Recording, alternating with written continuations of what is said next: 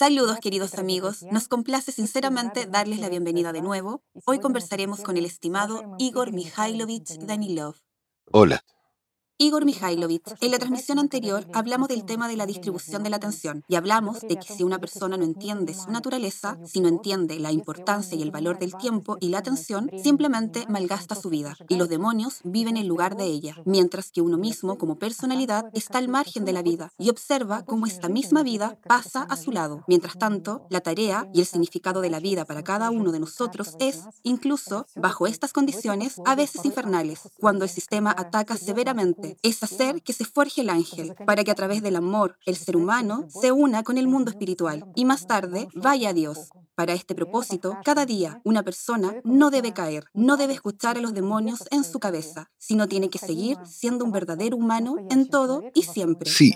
Y seguir siendo verdaderamente uno mismo. Y es precisamente en relación con ¿quién soy realmente? Es la pregunta que nos hacen a menudo nuestros amigos. Y está claro que cada persona en su vida se enfrenta a la pregunta, ¿quién soy yo si soy completamente distinto con diferentes personas? Al fin y al cabo, nuestro comportamiento varía esencialmente en función de quién esté a nuestro lado. Por lo tanto, una persona siempre se pregunta, ¿por qué nos comportamos así? ¿Por qué somos distintos con diferentes personas? ¿Por qué cambia tanto nuestro comportamiento y nuestra actitud con la gente? Como si se activara una persona persona completamente distinta. ¿Qué es eso? ¿Es simplemente nuestro deseo de caer bien a los demás? ¿O hay algo más grande detrás? ¿Acaso somos personalidades tan multivariantes, diversas y polifacéticas? ¿O por el contrario? ¿Indica esto que no hay un núcleo interno en uno? Por ejemplo, dado que es tan inestable en diversas situaciones, ¿qué indica el hecho de que seamos tan diferentes con distintas personas? Bueno, creo que simplemente indica que somos personas normales. Y para comprender esto, basta con mirar un poco en uno mismo, en su comportamiento. Mirar, o mejor dicho, observarse, por así decirlo. Y sería bueno mirar desde fuera, por supuesto. Si tienes una experiencia de observador, entonces observa cómo te comportas. ¿Cómo se comporta tu conciencia, amigo mío? En diversas situaciones. ¿Sabes a qué te llevará esto? A cualquier persona, observándose a sí misma, cómo cambia en una u otra situación. Y efectivamente, la gente se da cuenta y se hace estas preguntas. Ya sabes, esto es maravilloso. Es maravilloso que la gente esté madurando, que ya empiece a ver cosas sencillas, básicas, por así decirlo, pero que las ve, mientras que antes no lo veían. Después de todo, pregúntale a una persona que está lejos del conocimiento y aún más lejos de la práctica. ¿Cambia durante el día? Bueno, sí, dependiendo de mi estado de ánimo o algo así. Aunque en realidad, amigos, nosotros, ya saben, digamos que existe una profesión muy antigua, venderse. Así que cuando nos encontramos con diferentes personas, siempre nos vendemos a nosotros mismos. Esta es exactamente la profesión más antigua y no lo que ustedes han pensado. ¿No es verdad? Lo es. Con los amigos nos comportamos de una manera. Además, en el mismo grupo podemos ser el alma del grupo durante toda nuestra vida. En otro grupo podemos ser muy tristes, razonables y serios mientras que en un tercer grupo podemos ser uno que hace recados. Así somos. Y es normal. ¿Sabe? Es que nuestros amigos realmente señalan que sienten claramente esta división en ellos mismos. Sin embargo, verá, se encuentran con lo siguiente. Una cosa es cuando uno puede no confiar en otras personas o esperar de ellas alguna trampa, convencionalmente hablando. Pero otra cosa es cuando no confía en sí mismo, porque ve como de repente se activa alguien. ¿Pero quién es? ¿Quién eres tú, el verdadero? Siempre hay esta pregunta, precisamente esta. Bueno, ¿quién eres tú realmente? Es la pregunta más importante en el camino espiritual. Es quién eres tú, ¿verdad? Cuando la respondes, todas las demás preguntas ya pasan a ser secundarias. Y digamos, cuando una persona comprende quién es realmente, todas las puertas se abren ante ella, incluida la puerta del paraíso. ¿Por qué? Porque ya no hace esas estupideces que hace en la vida cotidiana sin comprender y sin saber, jugando el papel de un demonio o del otro. Me refiero a la conciencia primaria y a la conciencia secundaria, ya que estas son las manipuladoras más importantes. Ahora, veamos. Por ejemplo, una persona se comporta de una manera con sus jefes, de otra manera con sus subordinados, mientras que en casa se comporta de una tercera manera, e incluso en casa puede comportarse de forma completamente diferente con los distintos miembros de la familia. Así pues, una persona nunca es estable e idéntica en todos lugares. Incluso si hay tales personas, perdón, eso es una idiotez banal. Lo siento, amigos, pero esto es cierto. Es un trastorno mental cuando una persona se encierra en sí misma. Hay solo un demonio y ya está. Mientras que por lo general tenemos una lucha. ¿Cuál es la causa de todo esto? La conciencia primaria y la conciencia secundaria. Como personalidad no percibimos la tridimensionalidad en absoluto. Observamos este mundo a través de intermediarios, por así decirlo y esos intermediarios simplemente nos manipulan. A menudo nos involucran en el proceso mismo y ya nos percibimos como un cuerpo, nos percibimos como conciencia primaria o conciencia secundaria, especialmente si estamos preocupados por algún problema que la conciencia primaria nos lanzó, por ejemplo. Digamos que te dice que estás enfermo o cualquier otra cosa. No importa lo que te duela en el cuerpo, te duele el pelo, lo que sea. Pero te obsesionas. Me duele el pelo. Y ya está, sí. Algunas personas dirán, el pelo no puede doler. No puede. No hay terminaciones nerviosas. Pero si la conciencia primaria quiere que duela, dolerá y no nos libraremos de eso. Porque como personalidad no percibimos, no tenemos ningún sistema de señales que nos conecte con el cuerpo, excepto la conciencia primaria. Así que exactamente a través de ella recibimos todo. Cuando nos encontramos en condiciones graves, digamos, en las que nos vemos obligados a soportar un dolor y un sufrimiento prolongados, y no vemos ninguna perspectiva, parece que podemos adaptarnos. ¿No es así? Pero si este dolor y sufrimiento se alteran y cambian, y hay un estado de pánico de la conciencia primaria, entonces nos involucramos y lo experimentamos como algo independiente. Si nos controlamos como personalidad, todo lo que tenemos que hacer es desconectarnos. Y descansaremos en algún lugar de la playa en el momento en que el cuerpo y la conciencia primaria sufran. Todo es muy sencillo. De hecho, fue muy sorprendente cuando personas que eran muy tímidas, tal vez incluso extraños en un grupo, de repente estuvieron dispuestas a superar sus miedos y convertirse en personas autoritarias para llamar la atención y a la inversa, incluso. Sabes, Tatiana, incluso te diré que no superan sus miedos. Digamos, no es que no superen estos miedos, incluso no los tienen, estando en otro grupo.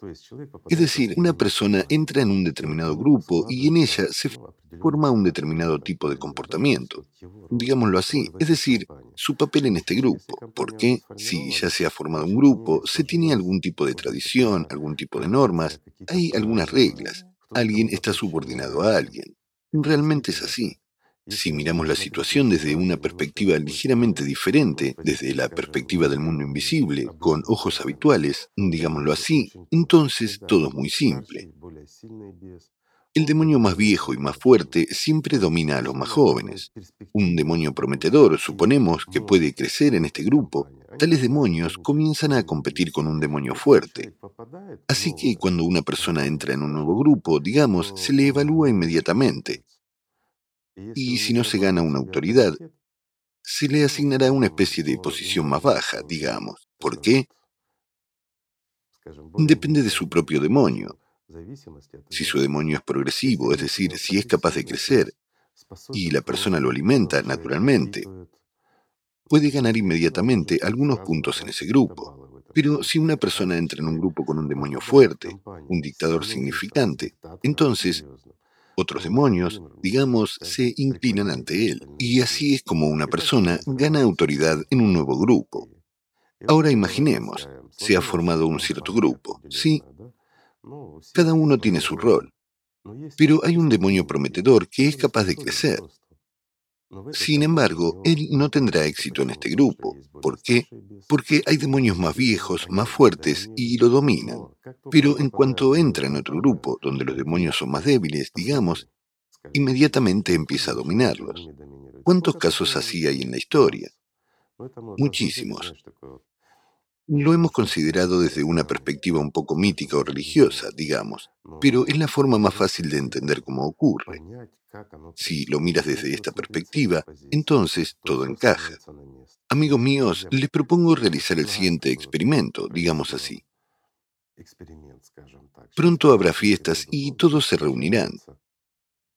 Independientemente de la situación, las fiestas son fiestas de todos modos, y a menudo implican comidas festivas, amigos, familiares, etc. Entonces, trata de observar, abstraerte como personalidad de todo este ajetreo y simplemente fíjate en las relaciones de la gente. Elimina este estereotipo de parientes allegados, amigos, jefes, alguien más. Simplemente abstrayéndote de eso, observa el grupo en el que estarás, digamos, y verás cómo estas sombras dominan a la gente. Es muy fácil sentir eso, sobre todo para aquellos de nuestros amigos que ya tienen experiencia espiritual y que ya son capaces de percibir el mundo invisible, al menos intuitivamente. Y es aún mejor cuando son capaces de observar desde la perspectiva de la personalidad. Entonces todo cae en su lugar. Es decir, como dice la gente, una persona influyente, inteligente, educada, puede dominar. O por el contrario, es carismática, grosera, fuerte, y todo el mundo le tiene miedo. O digámoslo simplemente, ¿sí? Se sientan juntos dos profesores y un criminal. ¿Quién dominará a quién? En este caso, es una buena pregunta. ¿Será el delincuente reincidente y matón que fue encarcelado muchas veces y está acostumbrado a mantener duras conversaciones con sus oponentes? ¿O un par de académicos tan cerebritos? Es comprensible que uno debe dominar, pero diré que puede dominar incluso un camarero si es alguna cafetería, porque ya ha visto bastante gente así y sabe cómo tratar con ellos y recibe mucha más atención que esos mismos científicos o ese mismo preso. ¿Por qué?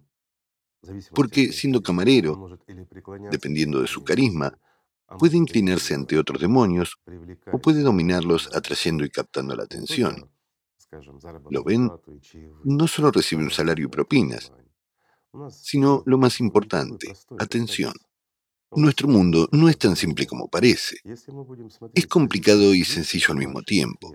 Si miramos desde nuestra perspectiva tridimensional habitual, en la que perseguimos beneficios materiales, en la que queremos encontrar un lugar mejor para nosotros, en la que trabajaríamos menos y ganaríamos más, para estar calientes, tener suficiente luz y comida. Ese es un lado. Pero hay otro lado que prevalece sobre este. Ese deseo de acomodarse, todo eso es la conciencia primaria. Hacer un nido, ya sabes, crear una morada tranquila y cosas así. Pero esto es referente a un pequeño demonio, y dependiendo de lo fuerte que sea, se produce su dominio no solo sobre la personalidad y no solo, digamos, sobre la conciencia secundaria, sino también sobre los que le rodean. Mientras que en una persona siempre hay un demonio dominante, siempre, hagas lo que hagas. No, no estoy de acuerdo aquí con hagas lo que hagas. Es posible cambiar eso. Es decir, o domina la conciencia primaria o domina la conciencia secundaria. Pero de hecho, si hay dominio de la conciencia primaria en una persona, pero la persona quiere que su conciencia secundaria domine, quiere desarrollarse intelectualmente, ha visto a alguien, sus neuronas espejo han funcionado. Quiere ser igual que algún orador en alguna parte, que dio alguna conferencia, estuvo en algún evento. Un innovador. Sí, un innovador, para atraer la atención y recoger más brillo, poder, digamos así.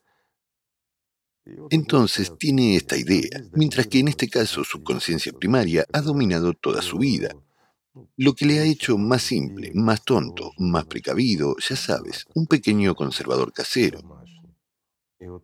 ¿Es posible cambiar esto? Claro que sí, fácilmente. Pero lleva tiempo. Por regla general, si una persona sabe lo que hace, conoce y entiende cómo desarrollarlo todo, aún tardará de 9 a 14 meses. Pero una persona puede cambiar esto. Criar un demonio más fuerte, ¿entiendes?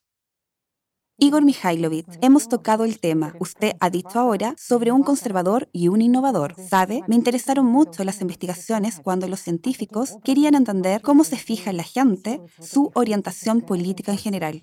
En particular, había investigaciones que estudiaban a conservadores y liberales. Y allí se mencionaba que la orientación política está determinada esencialmente por la fisiología, que los conservadores son personas que, bueno, tienen una mayor respuesta al miedo. Por ejemplo, que la amígdala de su cerebro es más grande, que incluso si estas personas no admiten que están asustadas o están sinceramente convencidas de su valor, aún así su cerebro muestra algo completamente diferente. Entonces, ¿estas actitudes políticas están realmente determinadas por nuestra fisiología o no?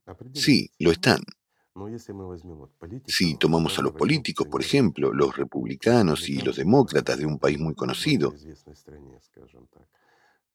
los republicanos son más conservadores, Sí, apoyan el desarrollo interno, Sí. son más tranquilos, mientras que los demócratas son halcones, son como... democracia en todo el mundo. Sí, hay democracia en todas partes, digamos. Y si miramos con sensatez desde fuera, con la excepción de aquellas personas a las que no les importa dónde pertenecer siempre que sea ventajoso, ya sabes, hay tales tipos de personas que están tanto aquí como allí, pero de todos modos predomina la conciencia primaria, no la secundaria. Entonces yo los dividiría de la siguiente manera.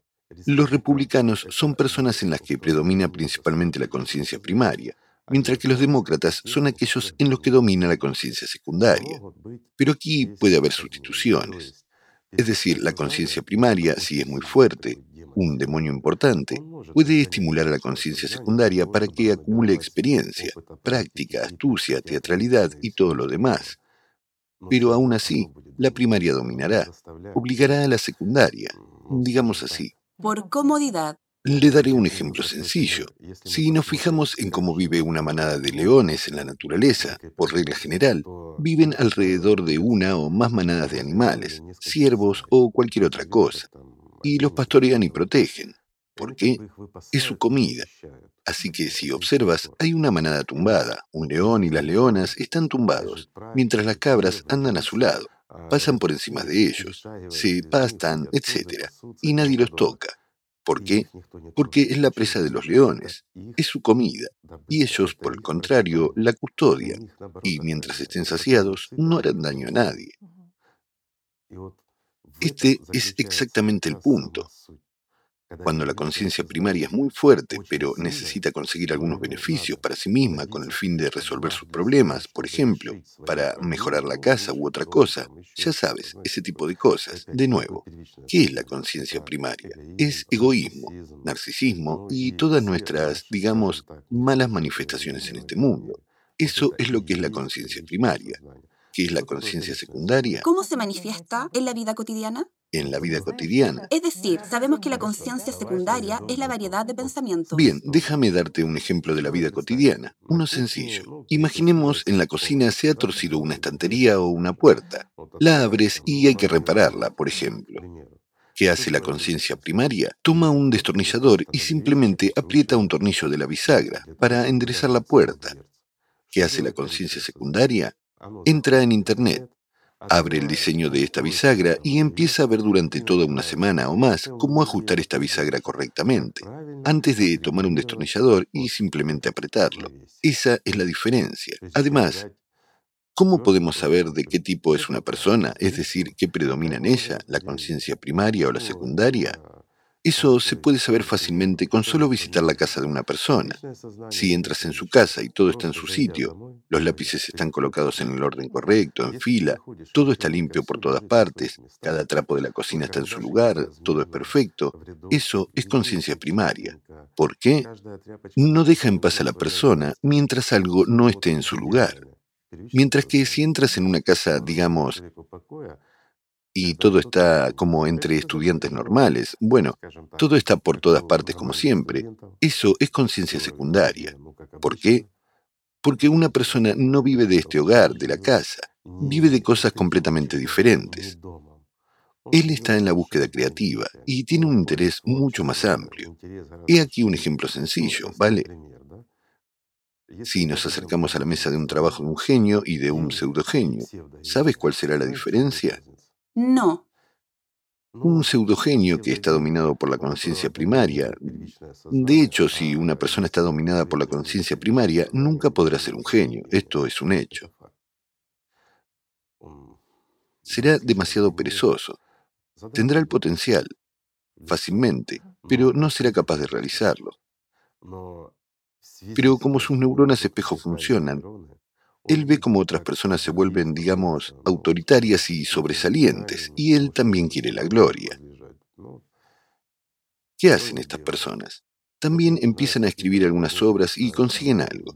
Nuevamente, aquellos que tienen una conciencia primaria dominante son muy ambiciosos arribistas y son muy perezosos. Son muy crueles con sus subordinados y muy serviles con sus jefes. Esta es la conciencia primaria. Son oportunistas. Por cierto, hay muchos de ellos en la política.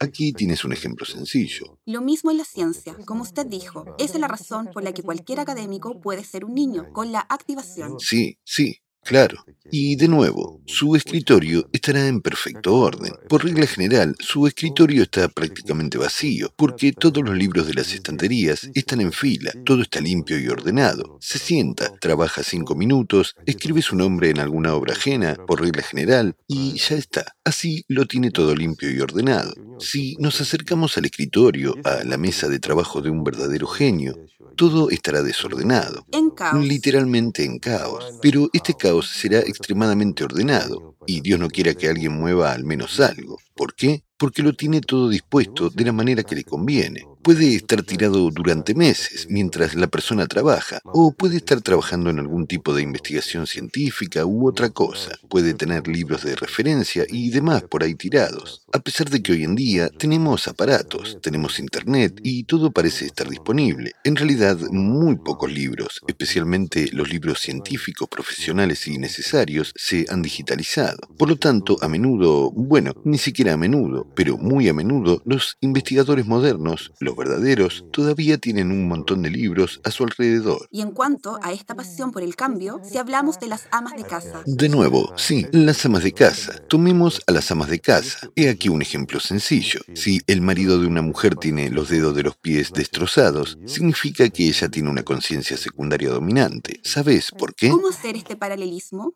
Porque ella no puede estar ociosa. Se pone a mover algo cada semana. Muebles, por ejemplo. ¿Lo ves? Ella constantemente tiende al cambio. Necesita mover los muebles, hacer algún tipo de reordenación, cambiar las cortinas o darles la vuelta, lo que sea. Al menos dar la vuelta a una lámpara de araña, pero necesita cambiar algo. ¿Por qué? Porque se harta de todo, se aburre, necesita cambios, está en permanente búsqueda de novedades, etc. Esto es la conciencia secundaria. No permite a una persona vivir tranquilamente, mientras que si vienes una vez, luego la segunda vez, después de cinco años, vienes otra vez, y un ama de casa tiene todo en su lugar. Esto es conciencia primaria. ¿Ves lo simple que es todo? Sí, es muy interesante. Igor Mikhailovich, también volviendo al ejemplo con un destornillador, se entiende que la inactividad de la gente está determinada por la diferencia de activación de la conciencia primaria y secundaria, ¿cierto? Es decir, si una persona... Sí, pero aquí hay una diferencia. Lo diré una vez más, la conciencia primaria, sí, Puede apretar tornillos, puede aprender cosas simples elementales, pero es incapaz de crear, no tiene creatividad. ¿Lo ves? En otras palabras, la conciencia primaria es extremadamente limitada y limita a la persona misma. No deja que la conciencia secundaria se desarrolle si es muy dominante. Puede permitir que una persona adquiera casi cualquier especialidad, ¿verdad? Una persona puede ser médico, puede ser cualquiera, un artista o un poeta, no importa. La única cuestión es cuál será su papel en esta creatividad, por así decirlo. ¿Se convertirá en un genio? ¿Será un Pushkin? No. ¿Por qué? Porque Pushkin era un genio. Verás, él no prestaba atención a los giros lingüísticos. Introducía sus propias palabras y con bastante audacia, porque la actividad de la conciencia secundaria, cuando componía versos, si no le salían bien, simplemente creaba su propia palabra. ¿La conciencia primaria es capaz de hacer eso? No. Es muy conservadora. Así que... Hay reglas. Sí, por regla general, los burócratas, ya sabes, incluidos los de la ciencia y la poesía, están todos con una conciencia primaria dominante. ¿Lo ven, amigos? Me refiero a esos aburridos, pesados, tráeme este papel o aquel otro y le da igual. por regla general, tienen tales trabajos en los que pueden sencillamente aterrorizar a otras personas, ya sea por un papelito o por otra cosa. Ese papel no lo necesita en absoluto, pero si puede pedirlo, lo pedirá. También muy a menudo, mm, vuelvo a los burócratas, es que he visto mucha gente así. Y hay algunos amigos que son propensos a ello, digamos. Una persona estaría incluso en una posición alta, pero siempre remará para sí mismo. Tiene esa naturaleza. No porque sea malo, digamos. No. Es solo que la conciencia primaria predomina. Entonces nunca hará nada nuevo. Por el contrario, uno insistirá en que todo debe seguir siendo conservador. No hay que cambiar nada, al menos en la parte del trabajo o de la producción que se le ha confiado, sea cual sea el área de la que es responsable. No cambiará nada. Mientras que si en una persona predomina la conciencia secundaria, ahí es donde hay un vuelo de creatividad. La gente va a cruzar, bueno, no sé, una ardilla y un jabalí. Es realmente interesante cómo los jabalíes saltan sobre los árboles. ¿Lo ves? Pero no está claro para qué. No está claro, pero la conciencia secundaria nunca llega a conclusiones iniciales, mientras que la conciencia primaria pensará justo así. ¿Por qué tenemos que cruzar una ardilla con un jabalí? ¿Qué será? ¿Será un cerdo peludo o será una ardilla gorda? ¿Entiendes? Empezará a filosofar. ¿Para qué hacerlo? Es decir, va a romper árboles. Ya ves, una ardilla gorda salta por los árboles y la conciencia primaria dirá, los cazadores tendrán un problema, comerán todas las bellotas. Ahora esperan a que caigan, entonces ellos mismos saltarán. Ya ves, siempre encontrará que contar, mientras que la conciencia secundaria, por el contrario, tiende a los experimentos. Entonces, como se dice, ¿qué es mejor, la conciencia primaria o la secundaria? El equilibrio, amigos. Lo mejor es el equilibrio. Y lo mejor es cuando la personalidad está desarrollada, mientras que tanto la conciencia primaria como la secundaria deben estar al servicio de la personalidad. Es decir, un ser humano debe someter a esos demonios. ¿Ves? Ya llegamos a que no hay un solo demonio en un humano, y siempre hay uno dominante. Entonces, para que los demonios no dominen la personalidad, la personalidad debe dominar a los demonios, y ellos deben ser obedientes y dóciles. ¿Por qué? Porque eres precisamente tú, como personalidad, quien alimenta a esos parásitos. Bien, por un lado algunas personas dirán, ¿y los parásitos? Es imposible vivir sin ellos. Sí, es imposible, pero todas sus actividades, por así decirlo, se reducen a una cosa, consumir. Tanto la conciencia primaria como la secundaria son consumidoras y no tienen nada sagrado, y son completamente reacias a la religión o a cualquier otra cosa. Esto es realmente cierto. Pueden fingir. Bueno, amigos míos, ¿no han visto, digamos, a los que son fanáticamente devotos de alguna religión, que defienden esa religión pero en realidad están llenos de pecados? Saben, como se dice, es mejor compartir el pan con un verdugo que con esa persona fanática. ¿No es cierto? Es verdad. Así que todo es simple. Un ser humano debe desarrollarse como personalidad y estos demonios deben servir a un humano. Deben ser esclavos del hombre como personalidad. Porque un humano los alimenta, los alimenta con su vida. Pero si dominan, el hombre no tendrá vida. Toda la vida será... Sí, estoy de acuerdo. La vida puede ser brillante. Puede ser un ganador del premio Nobel. Toda su vida es alegre y hermosa. No sé, está en el escenario. Todo el mundo le quiere y así sucesivamente. Pero, ¿qué será a continuación? En realidad, la vida humana es muy corta, pasa como un instante, y si una persona no entiende eso, es un problema. Y no puede comprenderlo desde la perspectiva de la conciencia primaria. Esta no entiende qué es el tiempo. La conciencia secundaria no entiende el tiempo, no lo percibe. La personalidad tampoco percibe bien el tiempo. ¿Por qué? Porque no es más que un reflejo de la eternidad, y debe volver a la eternidad. Pero en cualquier caso, la personalidad siente la pérdida y las perspectivas. Y esto es importante. Por eso todo lo bueno viene de la personalidad, la conciencia moral, el amor. Todo proviene de la personalidad, lo que incluso puede dominar tanto a la conciencia primaria como a la secundaria. Saben, hay personas que, digamos, digámoslo con cuidado, Hacen el trabajo incluso quitando la vida a otras personas, pero cuando su conciencia moral despierta, incluso su mano se detiene. Y la pregunta es, ¿cómo puede ser eso? Al fin y al cabo, es su trabajo. Son algo inhumanos. No, amigos, mientras un ser humano esté vivo, mientras tenga alma, es un ser humano. Y puede cambiar mucho. Esa es la verdad. Está claro que si quito muchas vidas, em, y en general, si para su propio beneficio quitó las vidas de alguien, entonces, por supuesto, no podrá alcanzar el paraíso. Pero al menos haciendo mucho bien, una persona puede ganar la paz. Mientras que la paz significa mucho, y nadie más que la personalidad sabe lo que es, ni la conciencia primaria ni la conciencia secundaria. ¿Por qué? Porque lo que es el infierno y es terrible para un humano como personalidad es el paraíso para las conciencias. ¿Por qué? Porque estarán en su entorno demoníaco habitual, seguirán dominando sobre la personalidad exactamente de la misma manera. Solo que más tarde la personalidad adquiere comprensión de sí misma y la subpersonalidad entiende claramente que es la personalidad que existen esos demonios que definitivamente ya no son parte del humano, pero siguen dominando, ya que controlan la memoria y muchas otras cosas, digamos las emociones, porque la subpersonalidad tiene emociones, sí. No tiene cuerpo ni reacciones químicas, pero ya sabes, el cuerpo ha desaparecido, pero el dolor permanece. Esa es la paradoja que produce precisamente la conciencia primaria. Repite varias combinaciones, reconstruyendo una y otra situación hasta el más mínimo detalle. Cuando una persona hizo algo mal, por lo que ahora está siendo castigada, la conciencia secundaria le dirá cómo debería haber actuado. Y así será durante siglos, miles de millones de veces. Es como echar la sal a la herida. Por eso la paz es mucho mejor para la personalidad que el sufrimiento. Ya ves lo sencillo que es todo. Y todo está en nuestras manos, uno entiende. Por supuesto. Hay una variante.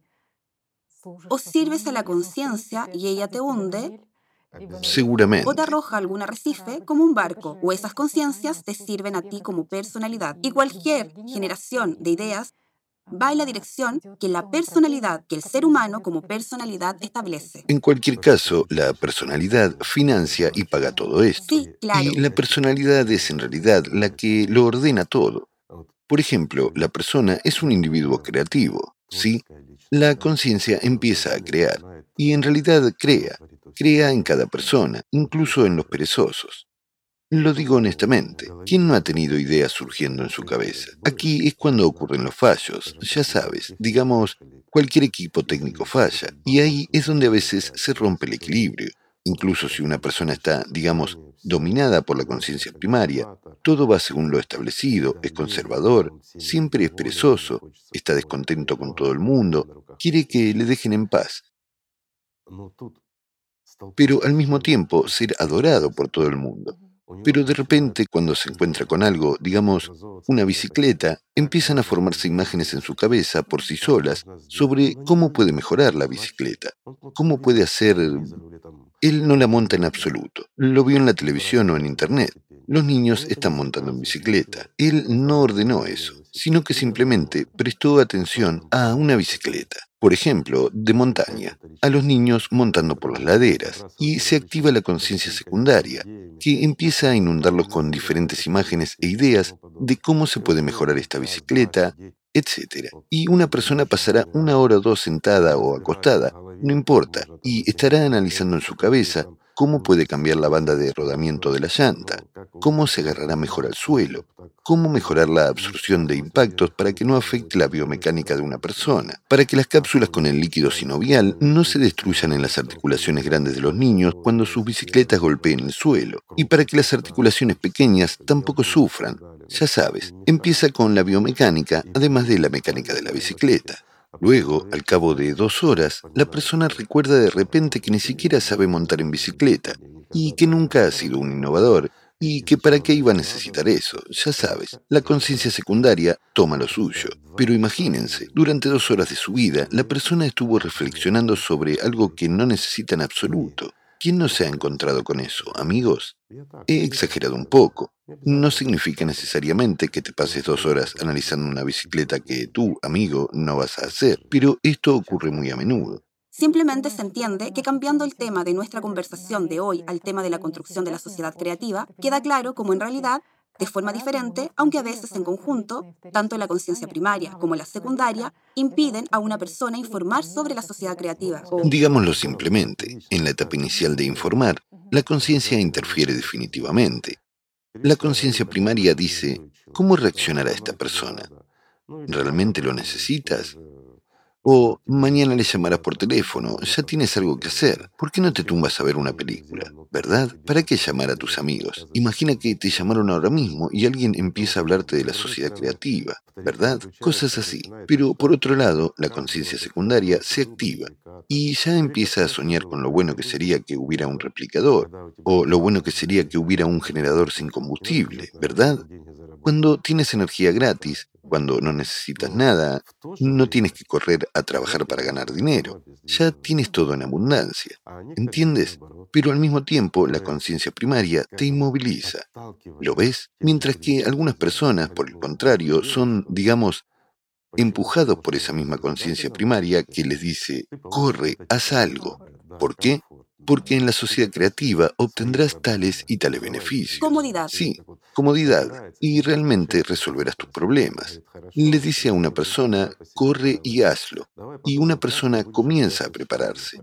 Y en este punto la conciencia secundaria interviene y dice, bien, pero antes de correr, sentémonos y hablemos. Pensemos en cómo vas a comunicarte con esa persona. Y tanto la primaria como la secundaria, especialmente en asuntos prometedores, a menudo nos quitan la vida, en lugar de realmente hacer, simplemente tomar el teléfono y llamar y hacer que estos demonios trabajen para ti. Sigues pagando por este teatro que te están representando. Crees que estás participando activamente, pero al mismo tiempo no haces nada. Es decir, la eficacia de tu acción es nula. Has gastado horas o incluso meses de tu vida, pero el efecto es nulo porque no has hecho nada. Ya ves lo sencillo que es todo. Así que, amigos, deben controlar a estos pequeños demonios. Sí, existen realmente. Y cada uno de ustedes puede comprobarlo por sí mismo con solo observar. Todo es simple, muy simple. Pero por otro lado, puedes hacer de ellos unos ayudantes maravillosos y que solo trabajarán por una galleta. Esto hay que entenderlo. Sabes, hay animales que participan en espectáculos, sobre todo animales salvajes, tan grandes, osos y tigres. Actúan en circos y hacen algunas acrobacias, o incluso montan en bicicleta. Pero si no se les alimenta, ¿lo harán? Esa es la respuesta. ¿Verdad? Sí. Entonces ni siquiera tendrán miedo de un látigo. Por lo tanto, tienen que ser saciados, y por un manjar. Es decir, por comida extra van a servir a una persona divertirla. Lo mismo harán estos demonios. Debes alimentarlos para que te traigan beneficio, no para que te quiten y se coman tu vida y vivan en tu lugar. Y si no quieres ser un esclavo, su esclavo después de la muerte del cuerpo físico, edúcalos ahora mismo y no les permitas ninguna indulgencia. Entonces, todo estará bien mientras que la personalidad debe generar amor y aspirar al hogar, a la eternidad, al mundo de Dios. Digamos así, de donde vino. Mires como mires, si no fuera por el Espíritu de Dios, la personalidad no se habría formado, ¿verdad? Por lo tanto, el amor es natural para la personalidad. Así que, amigos, amémonos unos a otros. Gracias. Muchísimas gracias. Gracias a ustedes, amigos. Que la paz sea con ustedes.